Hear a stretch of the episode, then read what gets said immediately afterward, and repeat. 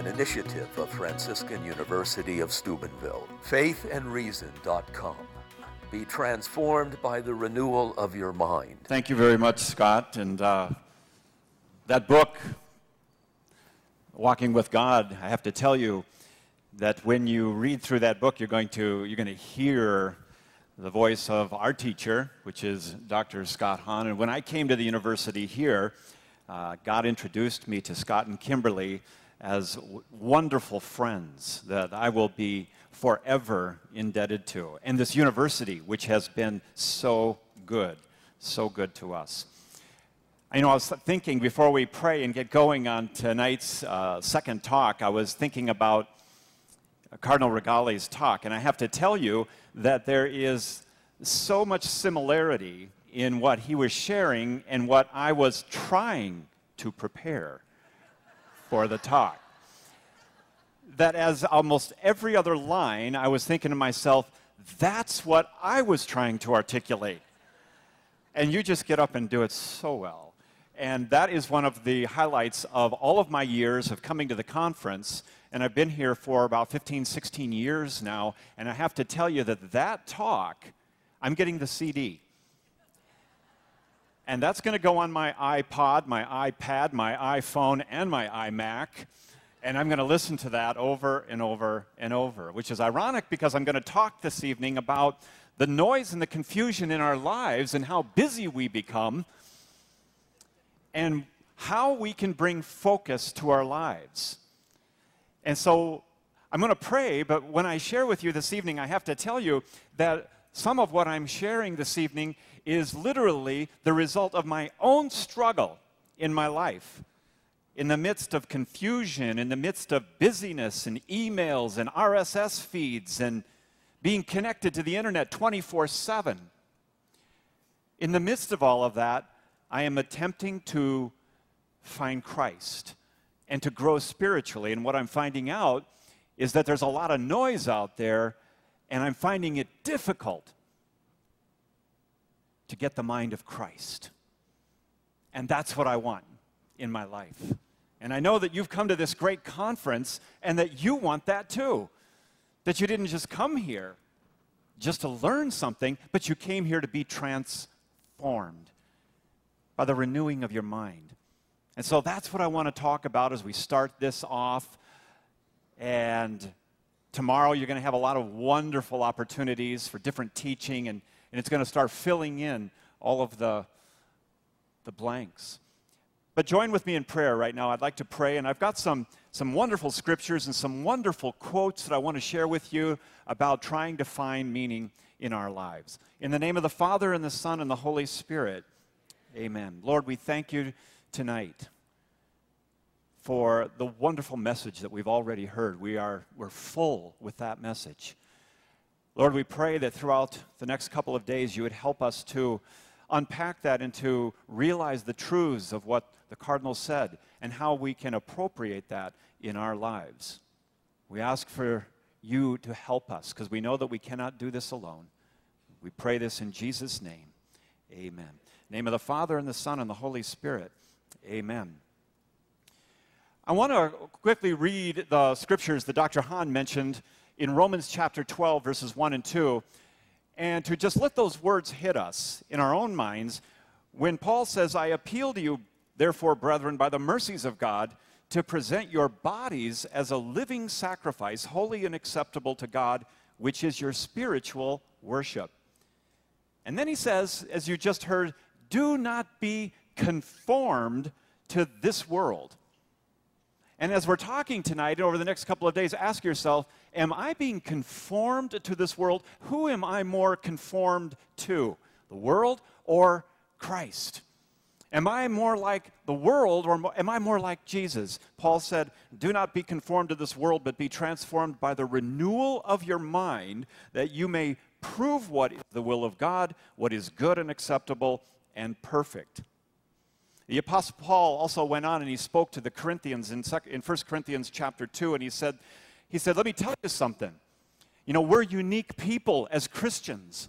We're different than the world. And saying that in Corinth is really something. To be Corinthianized was to be a part of a culture that was quite opposite of the kingdom of God. And Paul said, We have not received the spirit of the world.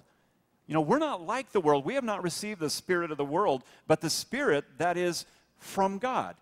So that, now we've received the spirit that's from God, so that we may understand the things freely given us by God.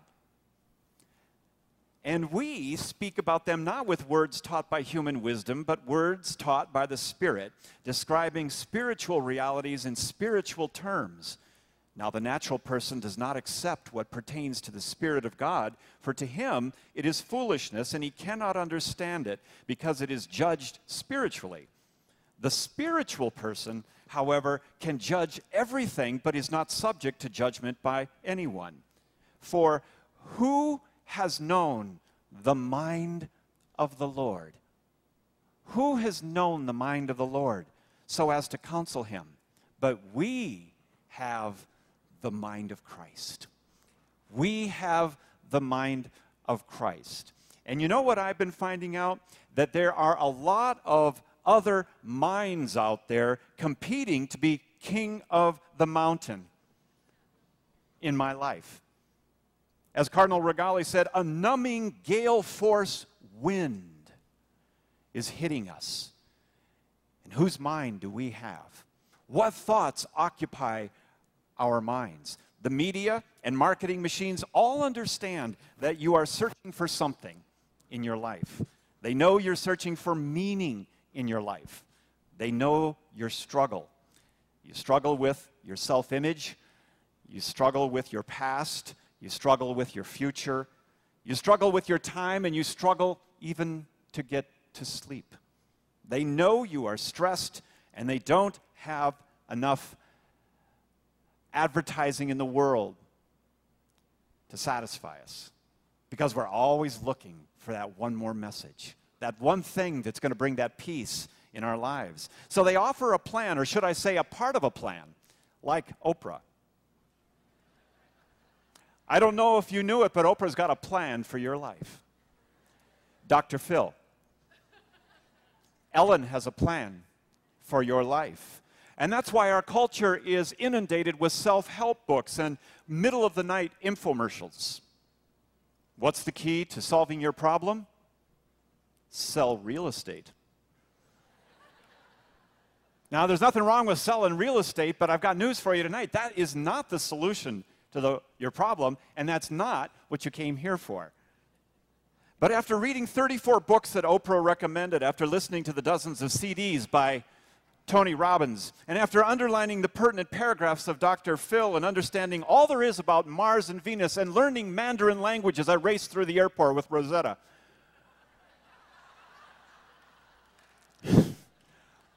I still am continuing to search and still thinking about buying this or that.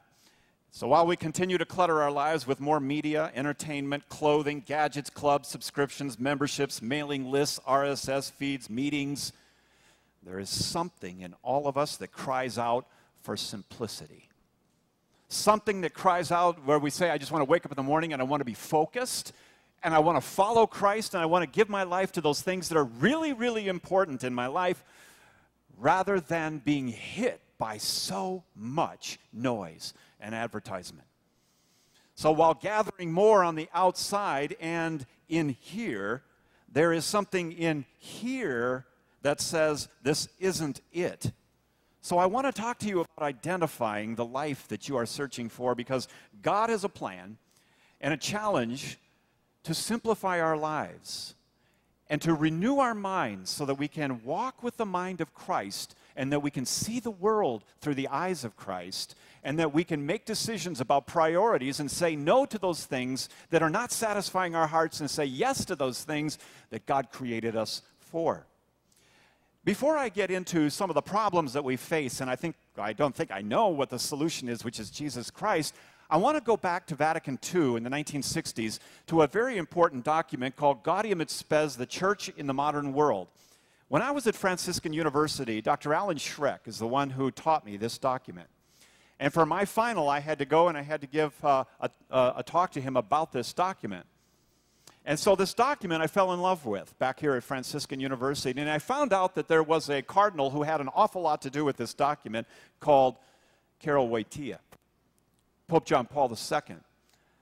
Where they spoke about in this document the problems that we're facing today in 1965, not 2010 in the middle of the internet era, but 1965 in the middle of things are a changing with Bob Dylan the times where it was simple and life was easy, or so we think.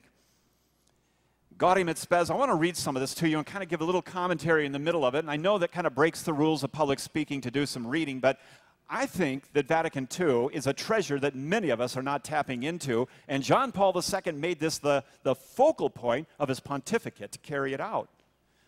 And now Pope Benedict is leading and continuing in that.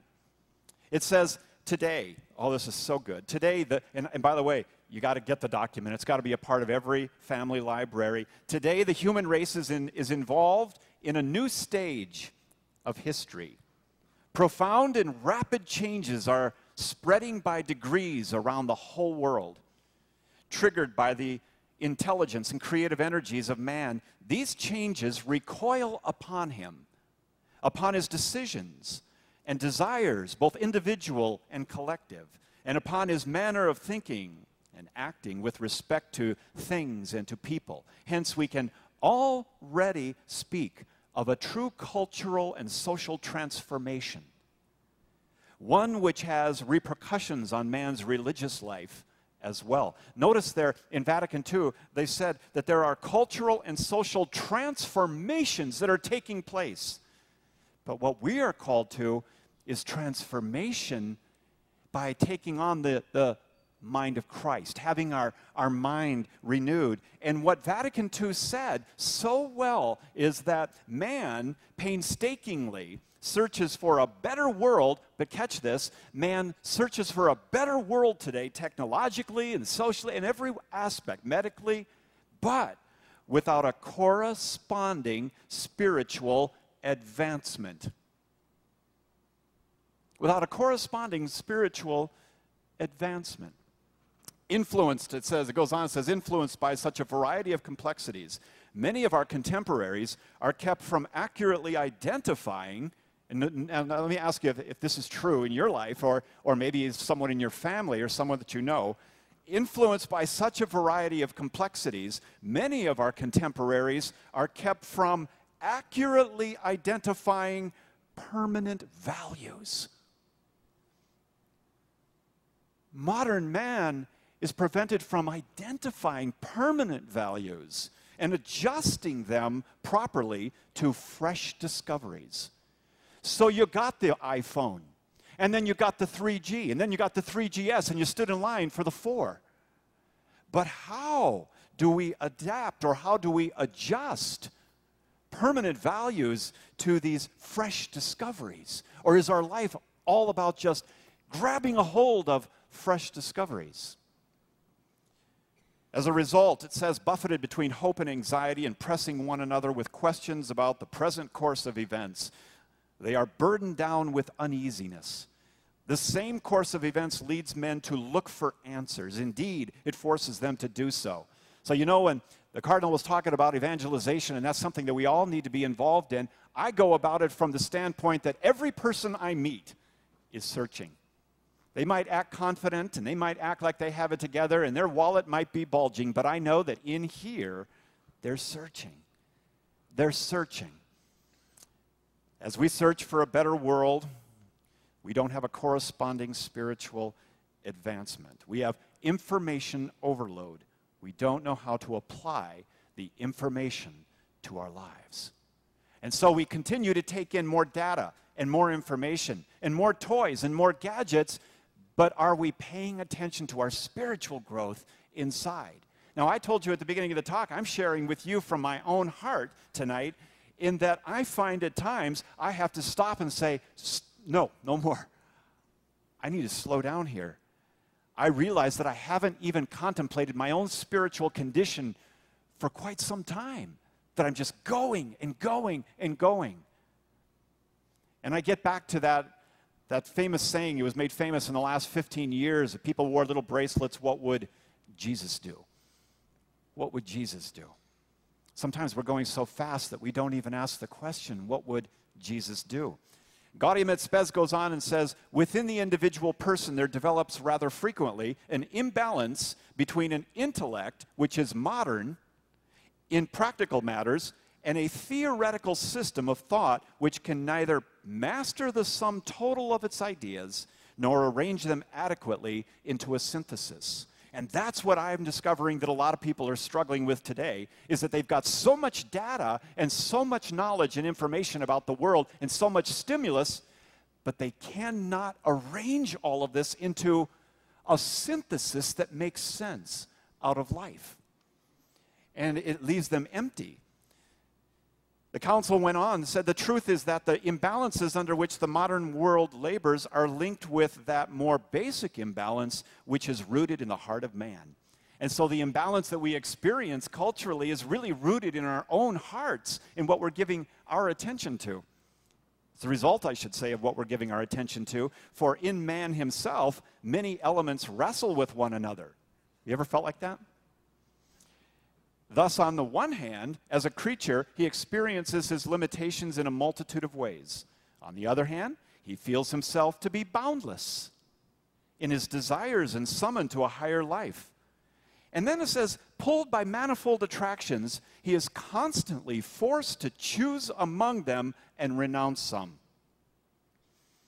Thinking they have found serenity in an interpretation of reality, everywhere proposed these days, many look forward to a genuine and total emancipation of humanity, wrought solely by human effort.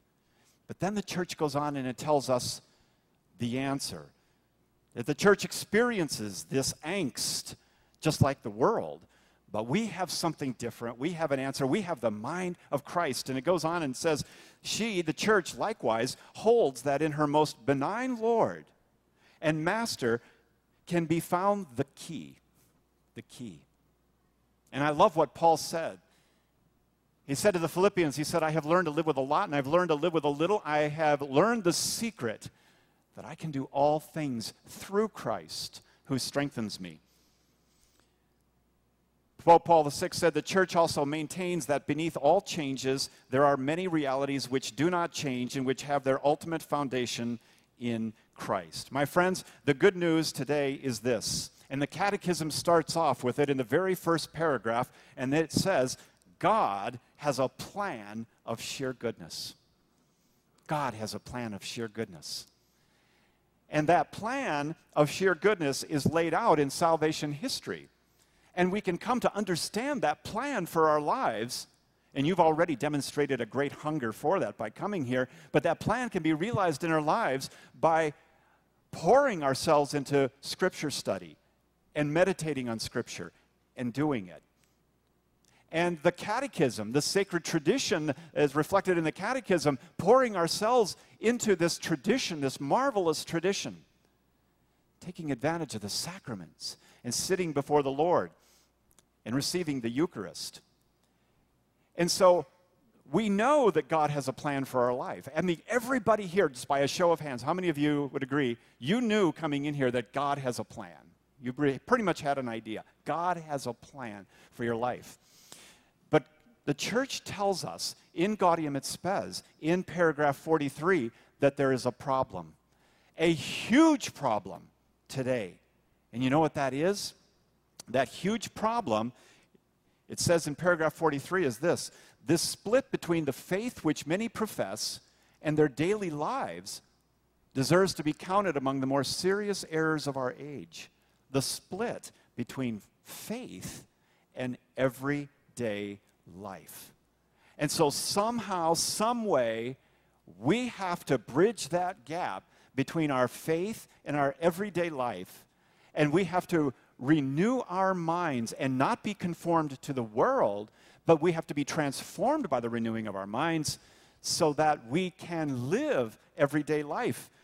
And that, that whole paragraph, uh, the whole paragraph ends this way. It is, it, these words are nothing short of just delicious. It says, that, that's actually a theological term, delicious. The Christian who neglects his temporal duties, neglects his duties towards his neighbor and even God, and jeopardizes his eternal salvation. Christians should rather rejoice that, following the example of Christ, who worked as an artisan, they are free to give proper exercise to all their earthly activities and to their huma- hum- humane, domestic, professional, social, and technical enterprises by doing what? This is great. By gathering all of that, gathering them into one vital synthesis with religious values under whose supreme direction all things are harmonized under God's glory. My friends, I want you to know tonight that it's the mind of Christ and getting to know Christ that's going to harmonize all of this into a synthesis so that we can live a purposeful life as Catholics. Jesus is the key. But you know what? I've run into problems. And uh, I don't know what it is. And my wife always tells me, she says, whatever you're running into, you have a way of blurting it out when you speak. and so I'm going to work this out in front of you. It's actually something I've been really dealing with in my own life for a number of years, and it's a constant, a constant adjustment in my life. I'll be honest with you.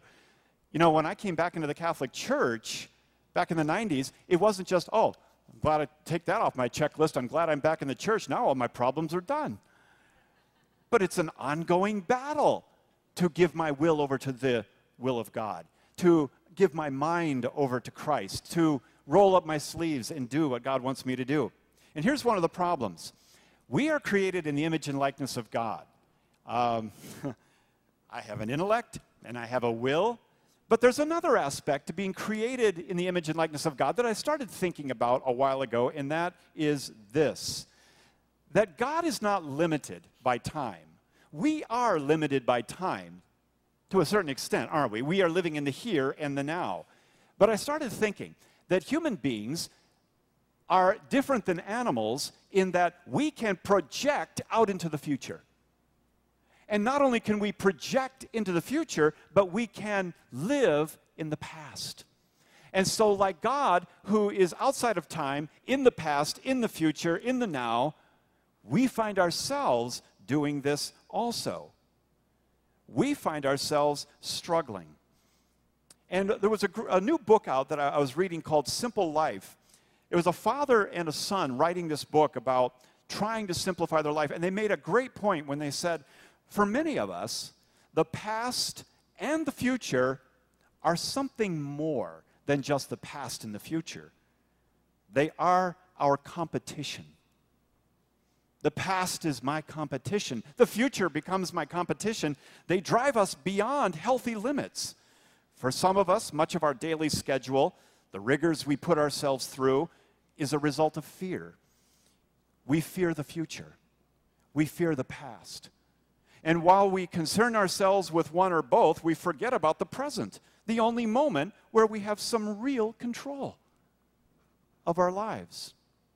But I've got news for you. We often stumble when our past and our future compete with the present. But you know what the good news is?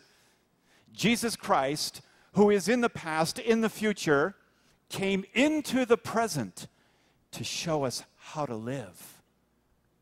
And so this isn't something that Jesus didn't contend with the past and the future cross.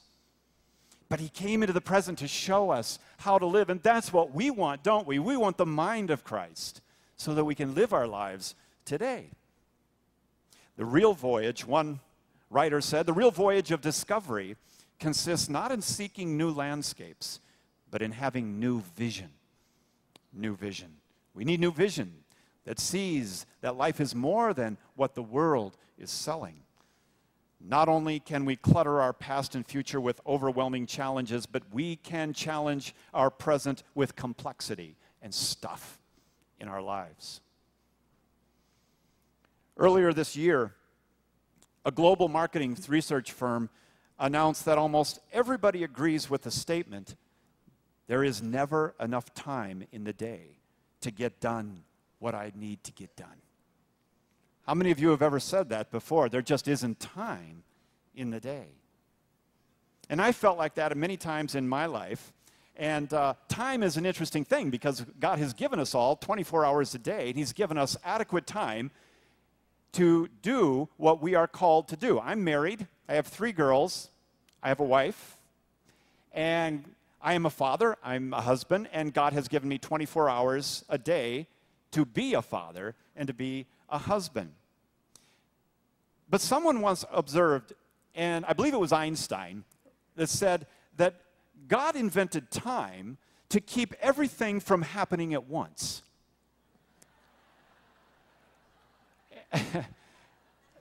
and, and, I, and I think that could be true. But, but what I find with my mentality at times is that I reverse that, and it's like I'm trying to make everything happen at once. Multitasking is the, the word of the day. How many times do we see people walking down the street doing this?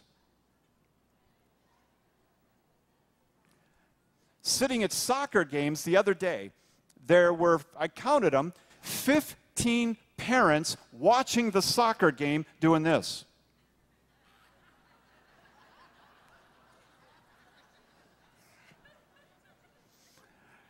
And I thought to myself, we're not here. We're not in one place anymore. We're trying to do everything. Have you noticed when you were a kid how time was slow? Time was so slow when you were a kid. Summer seemed like an eternity. I got to thinking, I think it's like, you know, for kids, God puts training wheels on time. He puts training wheels on time so that they can learn to live because he knows that when they grow older, the training wheels are coming off and you're going to experience time as it really is. And the older you get, the faster that bike goes. Have you noticed that? I mean, look at me, 30 years old, and time is really, really going. And your kids will come up to you in the middle of the summer and they'll say, I'm bored. And I'll say, Good, I'll take the training wheels off, mow the lawn. but I, I, found that to be so true that time is elusive. Time just seems to get away from us. And we become frustrated when we live our lives. We become so frustrated when we live in this time and we live our lives as though this was all there was. And this is what we've set our heart in. Now, this problem gets back to idolatry. This problem goes all the way back to the Garden of Eden, this problem of the heart and what we set our hearts on in our minds. When you look back in Genesis chapter 3 and you see the fall of Adam and Eve, when you first read it and you see the results of original sin, and then you go back and you read carefully what Eve did, there's something that doesn't make sense. For it tells us in Genesis 3 1 through 6 that she saw the fruit and she saw that it was good for food, it was a delight to the eyes, it made one wise. What's not to like about that? What is not to like about something that's beautiful to the eyes, tastes good, and it makes you wise? What's not to like about it? And so I went a little bit further and many of you know that St. Augustine, from his confessions, wrestled with this issue of sin, and he identifies, as you've perhaps seen and read in some of Dr. Hahn's works and some of the other talks that you've heard over the years, that St. Augustine really wrestled with his sin of stealing pears off of a pear tree, and he asked himself why. Why did I do it? And his conclusion was that I did it for sin, sin for sin's sake. But that's bad philosophy. That's not right. We don't choose things that are going to hurt us and kill us. We choose things that are going to make us happy. So why did I do it? His conclusion was I did it. I stole the pears. I threw them at a bunch of pigs. Why? Because I wanted the affirmation of my friends. I went after a good, and I made that the best. I made that a God. And so when we take anything in our lives and we, we take any creation in our lives and elevate it to God or the Creator, it's idolatry. And our lives will instantly be out of balance. What's not to like about smartphones? What's not to like about email? Well, there's a few things there, but what? What's not to like about Netflix? What's not to like about TiVo? What's not to like about iPads and sports and bowling and hunting and scrapbooking? Now, that's not my own personal thing. Don't get me wrong. I'm not. Hmm. What's not to like about clothing and shoes and cars and motorcycles and Xbox and, Xbox and texting and boats? You fill in the blank. But when that gets your attention and that is elevated to where God should be in your life and your attention and giving your mind over to that, we're all out of whack. We're in, imbalanced. What gets our attention is narrowed to the creation rather than living with eternity in our mind. Why don't I walk with the mind of Christ? Why don't I walk with the mind of Christ? I'll tell you why I don't walk with the mind of Christ because I've got other things on my mind. I got everything on my mind. And I've got to take that clutter and push it back. And I have to start giving myself over to the basics of the faith of relationship, filial relationship with Christ, reading the Bible. Not reading the Bible to teach a group, but reading the Bible because God wants to talk to me. God wants to speak to me. Reading the catechism and delighting in it and experiencing the sacraments and submitting myself to the magisterial teaching of the church.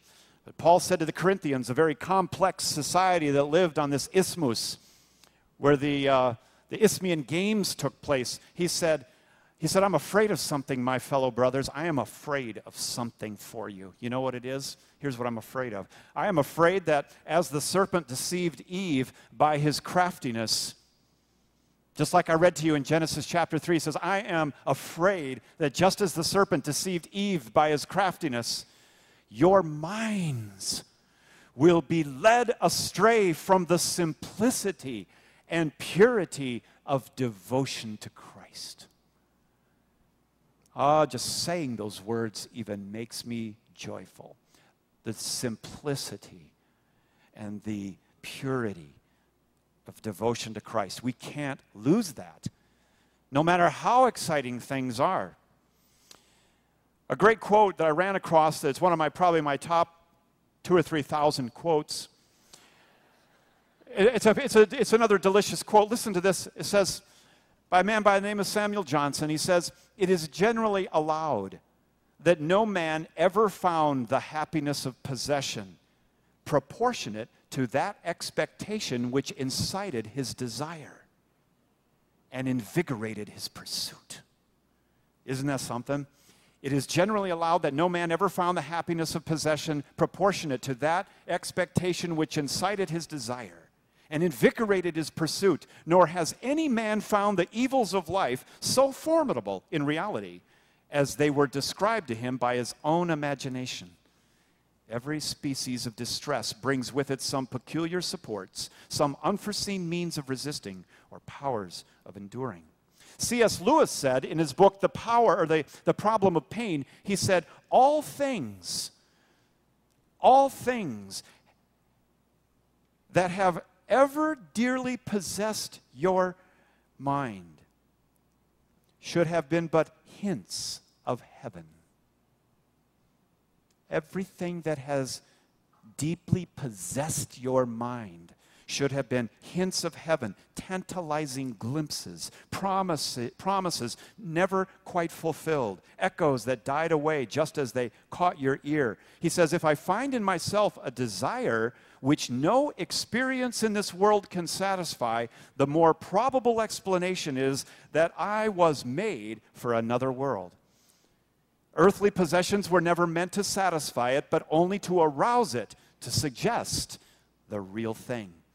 And so, my friends, I want to submit to you this evening that if your mind, if your mind is deeply possessed by things and hobbies, which there's nothing wrong with things, there's nothing wrong with a hobby, but if your mind is deeply possessed, wake up to what C.S. Lewis said and realize that that is a hint to something you are called to, and it isn't this world, but it's heaven. And so everything in this world has to be put in proper perspective. There was um, a study done by a psychologist by the name of Richard Ryan, and he did a study on the pursuit of affluence. And he mentioned that the pursuit of affluence has damaging psychological effects, including severe depression and anxiety. The cause? Pursuing material things, we're told, will make our lives happier and more comfortable. In trade jargon, these items are called extrinsic value, values. In a series of case studies dating to 1993, Ryan and, Kasser examined the effects of pursuing money and material goods. They said that obtaining wealth as a goal creates a lower sense of well being and self esteem. No wonder we're not created for that. You'll never become who you are called to become if you just simply pursue affluence. The symptoms aren't tied to how much or little money a person already has, nor are they tied to what country a person lives in or their age. People from different income brackets in different countries and in different age groups shared a common characteristic. Everyone who pursued affluence as a goal turned in a lower mental health score. To be sure, affluence isn't destructive is as an incidental benefit to the pursuit of other, more fulfilling and meaningful goals. It's the pursuit of such inner goals or intrinsic values that makes people experience a higher sense of vitality and fulfillment.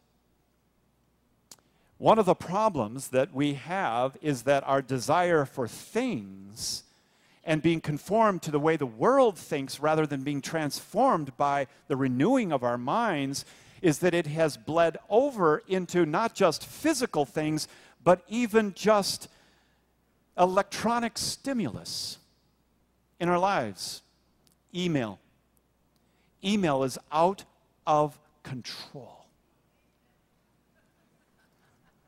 I'm just saying.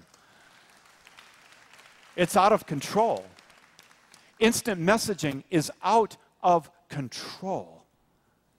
And there was a, a recent uh, book by a guy called Tony Schwartz, and he, he did an excerpt from that book on the Huffington Post website. I have no idea why it was there, how I found that out, but he mentioned in this article called Breaking the Email Addiction something very interesting, and he said, he said, Today, it isn't overload that we are battling as much as we are battling addiction. Addiction to what? Instant gratification. Instant gratification. Sorry. I thought I had a message. Instant gratification. In addition to studies, they show that. Uh, Many people today are checking their emails 10 to 15 times an hour. And they're checking their email because they're addicted. They're addicted to instant gratification, getting everything right now, that fix. And the study also showed that they were ignoring, they were so overloaded in their life, so busy, and they could take all of their work home with them in something this size and that they couldn't get away from it. And so, in order to get away from it, they went to their email to break up what they were supposed to be doing. And what they found was that those who multitask couldn't get done nearly as well what they were supposed to get done if they had only given their total concentration on that. And that's what I am discovering with the Lord right now. Is that the Lord is telling me, don't multitask with me. Don't talk to me and multitask with all these other things. Give me your attention. Look at me. Look at me. Talk to me. Let me talk to you. In the late 1960s, and I want to talk to you for a few minutes here about what I think is really the solution. And it's actually very simple, but it's going to take quite a bit of effort. In the 1960s, there's a famous study called the Walter Mischel study. And it's a fascinating study. If you've got kids, you'll identify with this, where they took a bunch of four year olds and they put the four year olds in a room. And then they put a marshmallow down in front of every four year old. And then they put a little bell next to it. And Mischel said to the little kids, Listen, I'm going to leave the room. If you want the marshmallow, all you got to do is ring the bell and you can have the marshmallow. But if you will wait, if you'll wait till I come back in the room, I'll give you another marshmallow. You'll have two. The kids looked at him and said, Okay. And so he left the room, and there's the kids.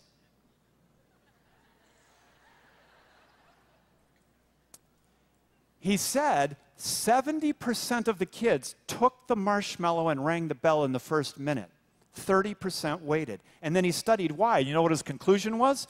His conclusion was that the 70% who took of the marshmallow, even though they knew that they just had to wait a little bit and they'd get double, 70% of them took the marshmallow. You know why? You know what the common denominator was? They were staring at it. They were staring at the marshmallow, and those, the 30% that got another marshmallow that resisted, found something else to look at. My friends, we need to stop staring at marshmallows. we need to stop staring at marshmallows and we need to look at something else. And that is Christ, the Blessed Mother, the saints, the Bible, the Catechism, the Blessed Sacrament. This is what God is offering us in our life today. Paul said in Colossians chapter 3, verses 1 through 2, 1 and 2, he said, I love this. He said, We need to set our minds on things above and not on earthly things. Even though we know that our reward in heaven is great, we ring the bell on earth we ring the bell on earth for everything that's coming our way, even though we know that if we'll wait and we'll put our lives in order and really focus on Jesus and do what He called us to do, there will be eternal rewards for us that can't even be compared to the sufferings that we go through today. What's the answer? It's the life of Christ. It's the life of Jesus. It's the mind of Christ. It's to be possessed by this desire and passion for Jesus, for the kingdom of God, for the things of God, for the eternal riches. And I know that it's difficult to say no to everything. But you know what? I know we can do it because Jesus came, and what did he say in John 13, 15? He said, I have set you an example. And he said in Matthew 6, 33, Seek first the kingdom of God and his righteousness, and all of these things that the Gentiles even worry about will be added to us. I also love what Jesus said in John chapter 17. He said in the high priestly prayer, He said, Father, I have completed what you gave me to do. And what was his secret? That filial relationship.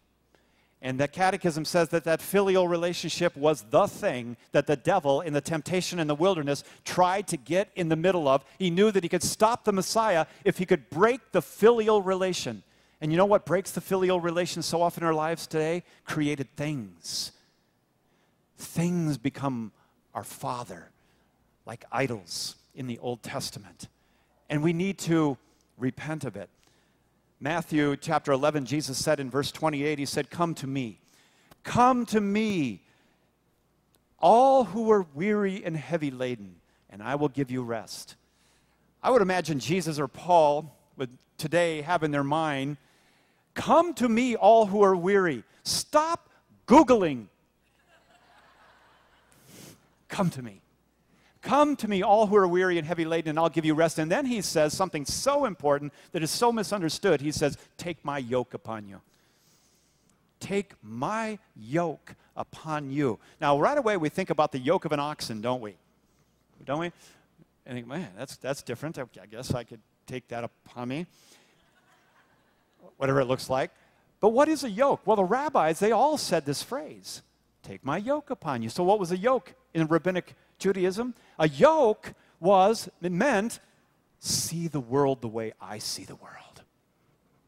That was a yoke. Take my yoke upon you. See the world the way I see the world. Order your priorities, order your schedule, your time, the, how, the way you talk to people, what you give yourself to, the way I do. And that's why studying Scripture And the sacred tradition is so important that we get a glimpse and, and, and we soak in Jesus. The Catechism says in paragraph 2602 concerning prayer that his words and works, Jesus' words and works, are the visible manifestation of his prayer in secret. Everything emanated from that filial relationship, didn't it? And so Jesus teaches us to sanctify time. So I'd like to ask you a question. What are you going to do to learn his plan? You've got the Bible, you have the Catechism, you have the Magisterium, you have the church documents that were quoted from earlier. Where are you going to go to get the power to live the life of Christ? The Eucharist prayer, the sacraments, emphasis on confirmation, where you have become an official witness of Jesus and given power to be a witness and to resist this world and being conformed to it. What needs to change to ensure that you learn the plan, receive grace to live it?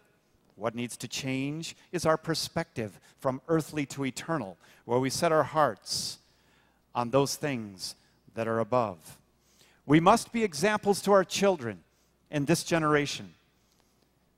We cannot look and live the same way as the world. Christ is either the center of our life or we could be found as false witnesses. I believe that God, with all of my heart, I believe that God is raising up a people who will live differently, a people who have the mind of Christ, not just thinking differently, but living differently. But it starts with repentance metanoia, a change in our lives. We can't do it on our own, so don't try. You can only do this, it's an impossibility, and it can only be done with Christ in the power of the Holy Spirit. St. Bernard of Clairvaux said, a French monk in the 12th century, he said, So long then as I am not united to God, I am divided within myself and at perpetual strife within myself. Now, this union with God can only be secured by love, and the subjection to Him can only be grounded in humility, and the humility can only be the result of knowing and believing the truth, that is to say, having the right notions of God and myself. I want to draw all of this to a close, but as I'm closing, I would like to show you a video in just a second. It's about a three minute video. And it reminded me so much of the, some of you know in marketing, you know of what's called by Everett Rogers the law of diffusion of innovation, where Rogers says that when it comes to the, the law of diffusion of innovation, speaking of innovation, he says that there are in society, 2.5% of society are innovators. They are people who innovate. It's the Michelangelos, it's the Dylans, it's, it's the Einsteins, it's the Fords. They're innovators. We have innovators in here today, I'm sure. But after 2.5% innovators, we have 13.5% of what are called early adopters. Early adopters are those who stand in line for iPhones. Early adopters are those who they are on board quickly. And then you have 34% early majority, and then 34% late majority, and 16% laggards at the end. Laggards are the ones who buy their cell phones because rotaries are no longer available. Okay? Jesus, while he is God, he was an innovator. And he was an innovator because he showed us how to live. He showed us how to live in a world that had their priorities all screwed up. And the apostles, early adopters, the first movers, the first ones to say, I'll follow you. I will follow you. I want to let you see this video. It's about three minutes. And you're going to hear in this video a man describing a movement at a concert where one man stands up and he starts to dance very silly, all by himself, away from the thousands. And then he's joined by one man, an early adopter. And I want you to see yourself as that one person who said, you know what? I'll follow Christ and I'll invite others with me. And that's how we change the world. That's how a movement begins. And you can find this for those that are listening on CD at www.sivers, S-I-V-E-R-S dot org slash F.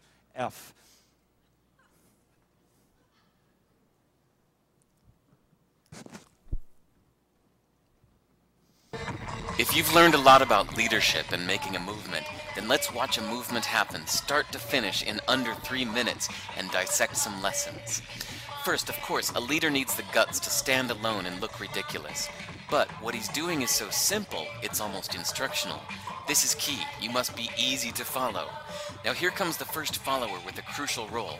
He publicly shows everyone else how to follow. Notice how the leader embraces him as an equal. So it's not about the leader anymore, it's about them, plural. Notice how he's calling to his friends to join in. So it takes guts to be a first follower. You stand out and you brave ridicule yourself. Being a first follower is an underappreciated form of leadership. The first follower transforms a lone nut into a leader. If the leader is the flint, the first follower is the spark that really makes the fire. Now here's the second follower. This is a turning point. It's proof the first has done well. Now it's not a lone nut and it's not two nuts. Three is a crowd and a crowd is news. A movement must be public. Make sure outsiders see more than just the leader. Everyone needs to see the followers because new followers emulate followers, not the leader. Now here come two more people, then three more immediately. Now we've got momentum. This is the tipping point, and now we have a movement. As more people jump in, it's no longer risky. If they were on the fence before, there's no reason not to join in now. They won't stand out, they won't be ridiculed, and they will be part of the in crowd if they hurry. And over the next minute, you'll see the rest who prefer to stay part of the crowd, because eventually they'd be ridiculed for not joining. And ladies and gentlemen, that is how a movement is made. So let's recap what we've learned.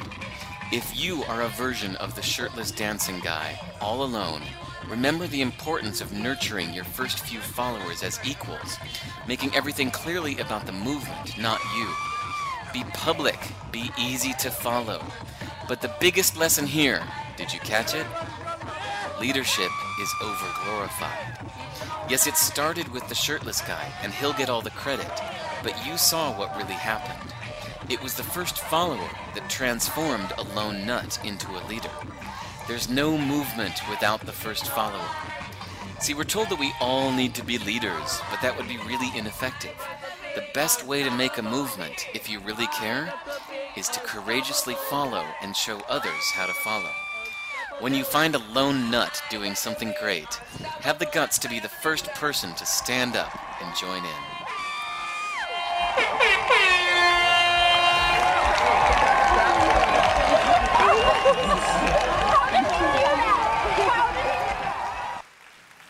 I'd like to end my talk by asking you this are you willing to be a witness?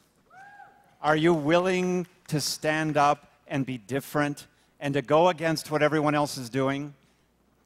God is not looking for us to invent life. Jesus came and showed us how to live. He's looking for first followers. He's looking for people who will stand up and say, you know what? I will follow you. And I will do what you're doing, and I know that it's not popular. And as Cardinal Rigali said, yes, we are out of step with the times. And we have taken on the yoke of Jesus and the mind of Christ. Do you have the courage, the path to nobility, as Cardinal Rigali said? I want to encourage you today to be different and to take on the mind of Christ and to stand up and to be that example. Let's pray. name of the Father and the Son and the Holy Spirit. Amen. Lord, we thank you today for, for being the innovator of innovators, showing us how to live and actually giving us life. And you've asked us now to pick up our cross. And even though it wasn't real popular even 2,000 years ago, and the apostles gave their lives for their witness, Lord, we will stand up today and we will follow you in your example. We want to walk in the mind of Christ. We pray this in Jesus' name. Amen. Name of the Father and the Son and the Holy Spirit. Amen. God bless you and have a wonderful night. An initiative of Franciscan University of Steubenville. Faithandreason.com.